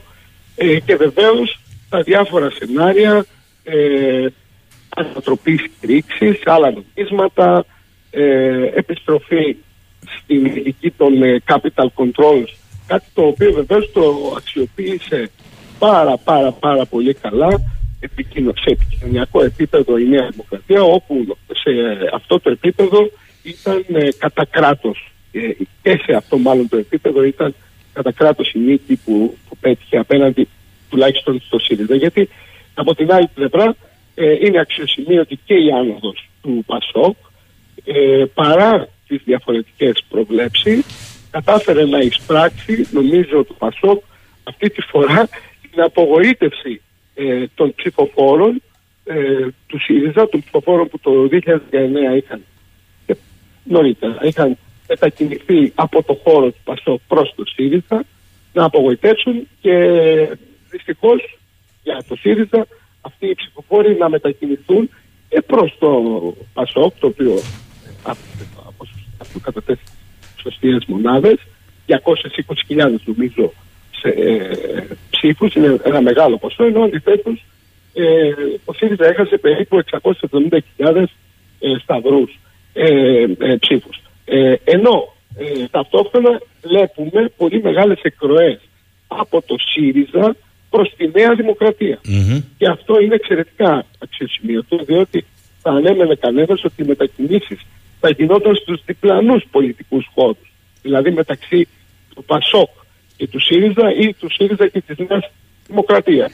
Ε, ε, αν εξαιρέσει. Που δείχνει και μια τάση του εκλογικού σώματος. Ναι, ναι, σωστά το λέτε εσείς. Και με εξαίρεση φωτεινή για το Πασόκ την Κρήτη, όπου είναι ισοϊψή και σε δύο νομούς στο Ρέθινο και στο Λασίδη έχει περκεράσει το ΣΥΡΙΖΑ. Έχει περάσει τρίτος ο ΣΥΡΙΖΑ. Ε, Χανιά παραμένει εμφατικά δεύτερος ο ΣΥΡΙΖΑ. Και αυτά τα λέω για όσους έσπευδαν να λένε για τον Πολακισμό και τον Πολάκη. Ο Πολάκης κράτησε πολύ ψηλά τις ψήφους του, αλλά κράτησε η δική του δυναμική και χαμηλά το Πασόκ στα Χανιά. Αντίθετα, Λασίθι και Ρέθυμνο, το Πασόκ είναι δεύτερο και στο Ηράκλειο είναι οριακά τρίτο. Αυτό όμως συμβαίνει στην Κρήτη ε, κύριε Ξενακή, διότι πανελλαδικά στα μεγάλα αστικά κέντρα όπως είναι η Αττική, το Λεκανοπέδιο, τρίτη δύναμη είναι το Κουκουέ. Να το σημειώσουμε αυτό. Και περιφερειακά ο ΣΥΡΙΖΑ πήρε κάποιες δεύτερες θέσεις, το ΠΑΣΟΚ, αλλά τις περισσότερες στο ΣΥΡΙΖΑ. Άρα το ερώτημα εδώ είναι, Υπάρχει μια ιδιομορφία, πιστεύετε, στην Κρήτη; Ναι. Ε, ε, ε, παραδοσιακά έχουμε μια ιδιομορφία ε, η οποία όμως ε, φαίνεται ότι μεταβάλλεται. Νομίζω το γεγονός καταρχήν ότι για πρώτη φορά πέρασε μπροστά η Νέα Δημοκρατία Ναι. και άλλες φορές είχε σχηματίσει ισχυρές κυβερνήσεις η Νέα Δημοκρατία. Αυτά τα ποσοστά δεν τα έχει πιάσει ποτέ στην Κρήτη και κυρίως στο Ηράκλειο. Γιατί νομίζω ότι το Ηράκλειο είναι το μεγάλο κάστρο, ε, να το πω έτσι, της προοδευτικής λογικής, ενώ ε, ε, αν θυμάστε και στις προηγούμενες εκλογές ήταν οριακά το Ρέθυμνο και το Λασίθι. Μμμ. Ε, συμφωνώ με την παρατήρηση σας για τα Χανιά, ενώ οριακά ανάμεσα στο ΠΑΣΟΚ και, την- και το ΣΥΡΙΖΑ στη- το 2019, στις εκλογές του 2019. Οπότε με την λογική της ε, γενικότερης ανάταξης των δυνάμεων του ΠΑΣΟΚ ε, πέρασε μπροστά σε αυτούς τους δύο νομούς. Ε, στα Χανιά όμως, συμφωνώ με την παρατήρησή σας για τον ε, κύριο Πολάκη, ο οποίος σε πολύ μεγάλο βαθμό συσπήρωσε Έτσι. ε, το ΣΥΡΙΖΑ. Γιατί είχε τεράστια διαφορά από τον δεύτερο, έτσι, τον κύριο Σταθάκη. Μάλιστα. Ε, και μάλιστα με θέσεις που η υπόλοιπη Ελλάδα λέει ότι είναι οξύτατες κτλ. Είχε όμως, αν θέλετε, μια πιο καθαρή, να το πω έτσι, γραμμή που δεν είναι η πλειοψηφική στο ΣΥΡΙΖΑ, η οποία το απέδωσε. Βεβαίως. Μάλιστα. Βεβαίως. Ε, Είναι αυτή η γραμμή. Και για να πάμε και στο, στο καυτό Ηράκλειο, γιατί ε, εδώ είναι και το μεγαλύτερο μέρος ε, του νησιού και η, η- η μεγάλη, ήταν και η μεγάλη δύναμη του ΣΥΡΙΖΑ, νομίζω ότι το αποτέλεσμα ε, απογοήτευσε πάρα πάρα πολύ ε, τα στελέχη του ΣΥΡΙΖΑ, δεν το περίμεναν οι υποψήφοι του ΣΥΡΙΖΑ ε, αυτή την εξέλιξη, δεν τη διάβαζαν ε, στις περιοδίες τους, θεώρησαν σε μεγάλο βαθμό ότι η βουβή ε, εκλογική Είναι αυτή υπέρ τους. περίοδος Ότι είναι υπέρ τους. ήταν, Ναι, ότι ήταν υπέρ τους. Ενώ στην πραγματικότητα δεν ήταν. Ε, αλλά και ταυτόχρονα δεν υπήρχε και από την πλευρά του Πασόκ τόση αισιοδοξία. Υπήρχε η- μια εικόνα ότι είναι πολύ ισχυρό το ψηφοδέλτιο Καλά, υπήρχαν, όχι, να είμαστε αντικειμενικοί. Υπήρχαν στελέχη του Πασόκ ή κόσμος που κινείται περί το Πασόκ που έλεγε 20-22 θα χτυπήσουμε στο Ηράκλειο και τους κοιτάγανε σαν εξωγήινους. Αυτοί δικαιώθηκαν πλήρως. Ναι, ε, δικαιώθηκαν ε, στο βαθμό όμως στο, στον οποίο δεν είχαν διαβάσει την ε, δυναμική της ε, Νέας Δημοκρατίας. Διότι αυτό ήταν ένα ποσοστό το Μόνο οποίο αυτό υπολόγιζαν ή έπαιξαν- χωρίς να υπολογίζουν Ναι. την ε, τεράστια αύξηση του ποσοστού Μάλιστα. της Νέας Δημοκρατίας. Σωστό Πάλι αυτό. δηλαδή, Αλλά και στο Ηράκλειο. Και ιδίως στην Κρήτη, όλοι που πήρε την Ναι. πρωτιά η Νέα Δημοκρατία. Από την άλλη, το γεγονός ότι το Πασόκ εξακολουθούσε να διατηρεί παρά την πρωτοκαθεδρία του ΣΥΡΙΖΑ εκλογικά μέχρι το 19, γιατί τώρα αυτό άλλα μεταβάλλεται το 23, σοβαρούς θύλακες ε, μηχανισμών στο χώρο της τοπικής αυτοδιοίκησης, πρωτοβάθμιας και δευτεροβάθμιας, θεωρείτε ότι δεν έπαιξε ρόλο; Έπαιξε. Μάλιστα. Έπαιξε ρόλο. Πάρα Μάλιστα. πολύ σημαντικό. Αλλά κύριε Σαχίνη, κακά τα ψέματα. Αυτό το οποίο έπαιξε το πιο καθοριστικό ρόλο είναι η ευρύτερη ε, πανελλήνια τάση Μμμ. ε, των δύο κομμάτων, αλλά και τα ποιοτικά ή αν θέλετε ποιοτικότερα ψηφοδέλτια τα οποία κατέθεσαν και η Νέα Δημοκρατία και το Πασόκ στο νομικό Ηράκλειο. Κοιτάξτε Αυτό τώρα, ναι, στο Ηράκλειο η Νέα Δημοκρατία, το είπαμε πριν από λίγο, πήρε παραπάνω 12.500 ψηφοδέλτια. Το Πασόκ πήρε παραπάνω 19.000 ψηφοδέλτια. Και ο ΣΥΡΙΖΑ έχασε 34.000 ψηφοδέλτια. Ε, Αυτό δείχνει ότι υπήρχε ε, ε, φυγόκεντρο στάση ε, από το ΣΥΡΙΖΑ ε, προς όλες τις κατευθύνσεις. Προς όλες τις Ε, κατευθύνσεις. όχι, όχι μόνο προς, την, ε, προς το ΠΑΣΟΚ και την ε, Νέα Δημοκρατία. Αλλά και ε, ένα α, σημαντικό ποσοστό προς τη Νέα Δημοκρατία, το οποίο είναι εξαιρετικά αξιοσημείωτο και νομίζω ότι μπορεί να εξηγηθεί με το κεντροδεξιό άνοιγμα που έκανε στο ψηφοδέλτιό της η Νέα Δημοκρατία ε, στο Ηράκλειο. Αυτό νομίζω είναι εμφανές. Όπως επίσης και το εξαιρετικό ψηφοδέλτιο με πολύ δυνατά ονόματα για όσους γνωρίζουν ε, την εκλογική πιάτσα, να το πω έτσι, ε, τα οποία απέδωσε αυτό. Απέδωσε. Γιατί ε, είναι και ο τρόπος που ψηφίζουμε και αυτό είναι που μας κάνει λίγο ιδιαίτερους και αυτό το, είναι κάτι το οποίο μας το χρεώνει, να το πω έτσι, το εισαγωγικών και η υπόλοιπη Ελλάδα. Ε, η, η, η τεράστια έτσι, σημασία η οποία έχει ο τρόπος με τον οποίο γίνουν ε, οι εκλογές και η λογική την οποία ψηφίζουν ε, οι κριτικοί. Ε, λέει εδώ ένας ε, ακροατής ο Ανίβας στην Εύβοια να δείτε τι έγινε. Στην Εύβοια που κάει και ο ΣΥΡΙΖΑ έβγαλε έναν και ο ένας είναι ο Κεδίκογλου που πήγε από το Πασόκ ε, στο ΣΥΡΙΖΑ. Πρώτη η Νέα Δημοκρατία. Άλλος φίλος εδώ μου γράφει ο κόσμος ψήφισε Κυριάκο χάσαν όλοι οι άλλοι ε, η Σοφία λέει το πιο σοκαριστικό στο ΣΥΡΙΖΑ δεν είναι ότι έχασε τόσο πολύ αλλά η ποιότητα αυτών που του έμειναν Στη Θεσσαλονίκη εξέλιξαν παρουσιάστρια πρωινών της προηγούμενης δεκαετίας, ενώ φαίνεται ότι δεν είχαν ούτε ακουστά το Γεροτζιάφα. Ε, Επίσης το Πασόκ, στο εσωτερικό του, στο εσωτερικό του, σε, όλους, σε όλες τις περιφερειακές ενότητες ε, της Κρήτης, έχει εκπλήξεις. Θέλω να πω δηλαδή ότι ένα νέο πρόσωπο είναι η πρώτη σε σταυρούς ε, προτίμηση στο Ηράκλειο. Είναι η κυρία Βατσινά δεν είναι τα, ονό, τα ονόματα φαβορή που ακούγονταν όλο το προηγούμενο διάστημα. Και αυτό λέει κάτι. Και αυτό λέει κάτι ε, ε, και νομίζω ότι λέει και ποιοτικά, μας δίνει και ποιοτικά στοιχεία για, τα επιμέρους θέουδα να το πω έτσι. Θέλει ανανέωση και ο κόσμος...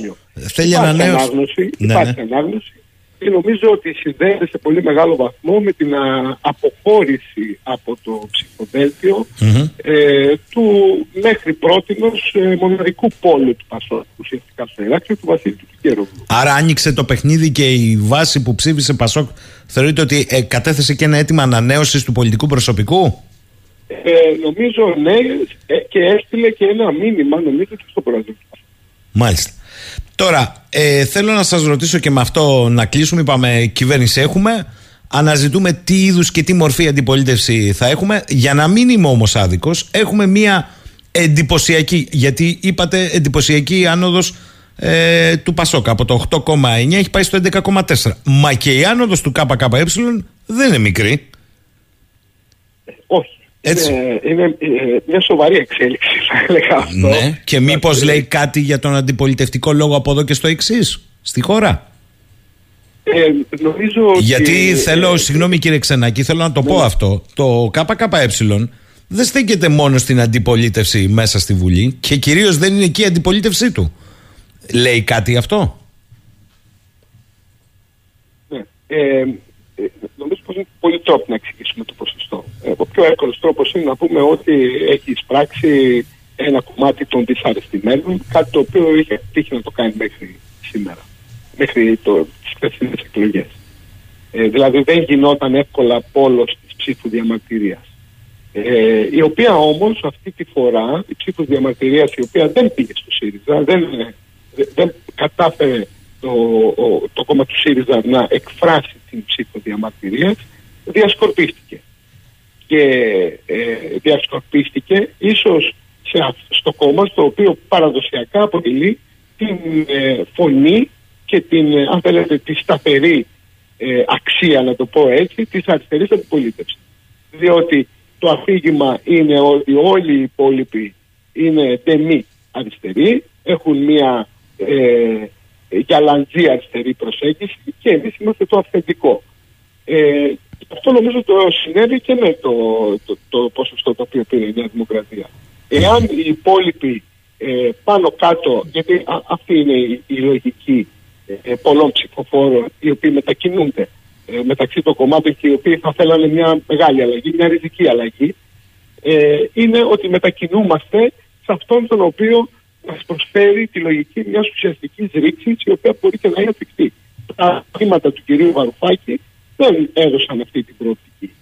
Ε, έτσι μπορώ να εξηγήσω το ποσοστό του, του Κομμουνιστικού Κόμματος. Δεν μπορώ να βρω κάποιον άλλο τρόπο. Δεν άλλαξε κάτι και ο πρόεδρος του άλλαξε, ούτε ουσιαστικά άλλαξε κάτι στα επιχειρήματα τα οποία έβαλε στο τραπέζι αυτές τις εκλογές. Ε, μου λένε εδώ ένα σχόλιο αν μπορεί να κάνει ο κύριος ε, Ξενάκης και για το πρωτοεμφανιζόμενο ουσιαστικά με ε, παρένθεση στην πανδημία το κόμμα νίκη του κυρίου Νατσιού το οποίο έφτασε πιο ωριακά ακόμη και από το κόμμα της κυρίας Κωνσταντοπούλου για είσοδο στη Βουλή. Και επίσης έχει μια εξήγηση τελικά με σύστημα απλής αναλογικής πεντακομματική Βουλή. Αντί για περισσότερα λιγότερα Ε, νομίζω ότι αντανακλά το, το φόβο του που είχε ο Έλληνας ε, για να, το φόβο ο οποίος ε, διαμορφώθηκε στην κοινή γνώμη για πολύ μεγάλη περίοδο ακυβερνησίας. Και γι' αυτό και υπήρξε μια συγκέντρωση σε, σε μεγάλους, ε, στους μεγάλους και κυρίως στη Νέα Δημοκρατία η οποία προέβαλε το, ε, τη σταθερότητα έτσι και την κυβερνησιμότητα της χώρας πιο καθαρά από όλους mm. αυτή την προεκλογική περίοδο. Ταυτόχρονα όμως υπήρξε και μια ε, περαιτέρω ριζοσπαστικοποίηση εκείνων των, ε, του, του, του, κομματιού μάλλον του, του εθνικού σώματος το οποίο επιθυμεί τη ρήξη και το οποίο, ε, το οποίο οι ελπίδες ε, κατέρευσαν μετά την ε, περίοδο διακυβέρνησης ε, του ΣΥΡΙΖΑ όπου αποδείχθηκε ε, ότι το ΣΥΡΙΖΑ είναι ένα συστημικό κόμμα το οποίο το πρόβλημά τους σε αυτές τις εκλογές ήταν ότι δεν παρουσίασε ένα συστημικό πρόγραμμα.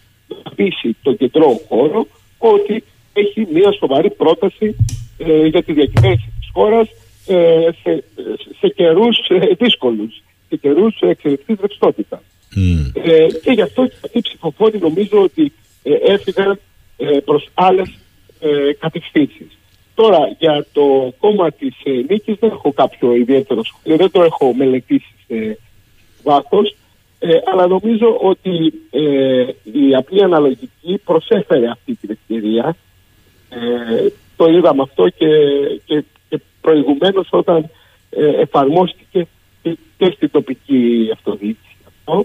Να έχουμε πολλά κόμματα τα οποία έρχονται να μπουν στο παιχνίδι με διαφορετικά αιτήματα. Ε, το ακούω το επιχείρημα γιατί είναι ένα συγκεκριμένο ε, ένας συγκεκριμένος χώρος αυτός με συγκεκριμένα επιχειρήματα. Ε, επίσης ε, η κυρία Κωνσταντοπούλου θέλω να σας πω ότι ε, θεωρούσα ότι μπορεί και να τα καταφέρει. Δηλαδή ήταν ε, πολύ δυναμική τάση της ε, δημοσκοπικά ε, τις τελευταίες δύο εβδομάδες ε, και απομένει να δούμε, γιατί όλα αυτά ε, ήταν, ε, είναι κομμάτια ενός ευρύτερου ε, αριστερού χώρου, ο οποίος παραμένει κατακαιρματισμένος στη χώρα μας. Mm-hmm. Και νομίζω ότι αυτή πρέπει να είναι η μεγάλη συζήτηση μετά από, αυτές, μετά από τα αποτελέσματα τα χθεσινά, των χθεσινών εκλογών πώς θα επαναδιοργανωθεί ο χώρος από τα αριστερά της Νέας Δημοκρατίας και μέχρι το Κομμουνιστικό Κόμμα Ελλάδος και κυρίως πώς ε, θα υπάρξει ε, ουσιαστικός διάλογος ανάμεσα σε δύο πόλους πολιτικούς οι οποίοι, των οποίων οι διαφορές είναι ελάχιστες. Και μιλώ για το χώρο του ΣΥΡΙΖΑ και το χώρο του Πασόκ όπου η προγραμματική όσμωση ήταν ε, πολύ ουσιαστική αλλά που δεν επικοινωνήθηκε. Θέλω να κλείσουμε ρωτώντας σας ε, σε αυτή την ανασύνθεση το πολιτικό σεισμό που έχει προκαλέσει η καταφανής εκλογική επιτυχία της Νέας Δημοκρατίας ε, πώς σκέφτεστε ότι μπορεί να κινηθεί ένας παντοδύναμος ε, Πρωθυπουργός και παντοδύναμος αρχηγός της Νέας Δημοκρατίας πλέον, ε; Ναι, ε, και αυτό είναι ένα από τα θέματα των πρώτων συζητήσεων. Ε, γιατί ο, αναμένουμε όλοι ότι αυτό έχει επιπτώσεις και στο εσωτερικό της Νέας Δημοκρατίας, αλλά κυρίως και στον τρόπο με τον οποίο θα πορευτεί από εδώ και μετά με μια ισχυρή πλειοψηφία ο κύριος Μητσοτάκης ε, και ο οποίος όπως ε, προανήγγειλε χθες το βράδυ θα προχωρήσει με πυγμή και τόλμη ε, στις ε, μεταρρυθμίσεις τις οποίες ε, έχει κατά νου προκειμένου να κάνει τη χώρα περισσότερο αποτελεσματική. Με τον τρόπο του. Με τον τρόπο τον οποίο ε, μας έχει δείξει ε, μέχρι σήμερα ο οποίος θα σας έλεγα ότι ε, είχε ε, αποτελέσματα θετικά, είχε και αρνητικά. πάντα υπάρχει ε, βεβαίως υπάρχουν δύο πλευρές στο κάθε νόμισμα ε, αλλά αυτό το ζύγι στο μάτια του ελληνικού λαού εχθές το βράδυ αποτυπώθηκε ως θετικό. Οπότε νομίζω ότι παίρνοντας αυτή την εντολή θα προχωρήσει ε, στις μεταρρυθμίσεις τις οποίες έχει προαναγγείλει και στο πρόγραμμά του το οποίο όπως ε, σας είπα και νωρίτερα ήταν αρκετά συγκροτημένο με ατζέντα ξεκάθαρη με κατευθύνσεις οι οποίες ε, ακολουθούν τη λογική η φιλελεύθερη λογική του mm-hmm. Κυριάκου Μητσοτάκη, ε, οι οποίες σε μεγάλο βαθμό μπορούσε κάποιος να κάνει μια σύγκριση και να τις διαφοροποιήσει από τις θέσει των υπόλοιπων, ε, το, μάλλον των άλλων δύο συστημικών κομμάτων.